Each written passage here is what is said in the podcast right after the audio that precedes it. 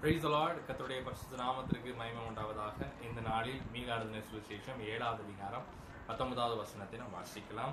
அவர் திரும்ப நம்மை இறங்குவார். நம்முடைய அக்கிரமங்களை எல்லாம் அடக்கி நம்முடைய பாவங்களை எல்லாம் சமுத்திரத்தின் ஆழங்களிலே போட்டு விடுவார் என்று வேத வசனம் நினைச்சுகிறது சொல்லுகிறது. ஆம் பிரியமானவர்களே தேவன் நம்மை மன்னிக்கிறவராக இருக்கிறார். மன்னிப்பு ஒரு அற்புதமாக இருக்கிறது. இட்ஸ் மிராக்கிள் ஆஃப் காட் பாருங்க தேவன் ஏன் நம்மளை மன்னிக்க வேண்டும்?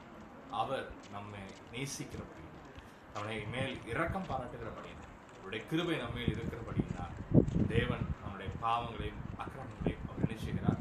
மன்னிக்கிறவராக இருக்கிறார். மன்னிப்பது மாத்திரமல்ல அவர் தன்னுடைய சிந்தையிலிருந்து இதை தூரமாக போடுகிறார். கிழக்குக்கும் மேற்குக்கும் எவ்வளவு தூரமாக இருக்கிறதோ அவ்வளவு தூரமாக தேவனுடைய பாவங்களையும் காரியங்களையும் அவர் என்ன செய்கிறார்? மன்னித்து புறம்பை தழுகிறார் அது இராதபடி என்ன செய்கிறார்? செய்கிறார் என்று வேத வசனம் என்ன செய்கிறது? சொல்லுகிறது.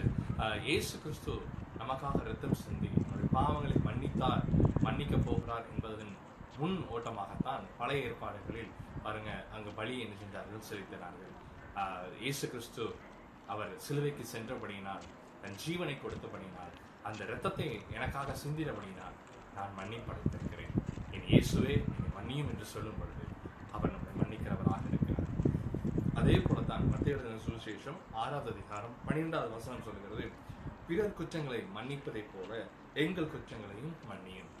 அவர் நம்முடைய குற்றங்களை மன்னிக்கிறார். அது முக்கியம்தான். அதே போலத்தான் தேவனும் நம்மை எதிர்பார்க்கிறார்.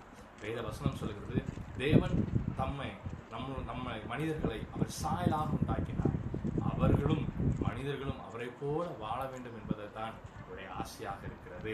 அதனால தான் பாருங்க நம் நாம் மற்ற குற்றங்களை என்ன செய்ய வேண்டும்?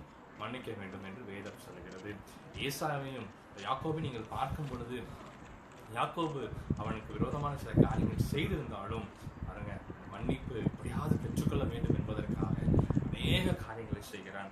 ஆதியாமத்தின் புஸ்தகம் முப்பத்தி ரெண்டாவது அதிகாரம் முதல் பதிமூணாம் வசனத்தை வசனத்தின் பா- பாருங்க நீங்கள் அந்த அதிகாரம் முழுவதும் நீங்கள் பார்க்கும் பொழுது அநேக பிரயாசங்களை செய்கிறான். எஸ் தேவனோடு அவன் போராடுகிறான் இரவு முழுதும். இந்த காரியங்களை அவனிடத்திலிருந்து நான் என்ன செய்ய வேண்டும் காத்துக்கொள்ள வேண்டும் அவனிடத்தில் நான் ஒப்பராகவாக வேண்டும் என்று அவன் அநேக காரியங்களை செய்கிறான். அநேக வெகுமதிகளை குடிக்க கொடுக்கிறான். ஆனால் ஏசா பாருங்க அவன் முப்பத்தி மூணாவது அதிகாரம் நாலாம் வசனத்தை சொல்லுகிறது தேவ ஏசா அவனை மன்னித்து அவனை தழுவி கொண்டான் என்று சொல்லப்படுகிறது.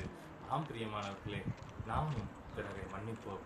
தேவனுடைய இறக்கம் இன்னும் அதிகமாய் உங்களை ஆசீர்வதிப்பதாக.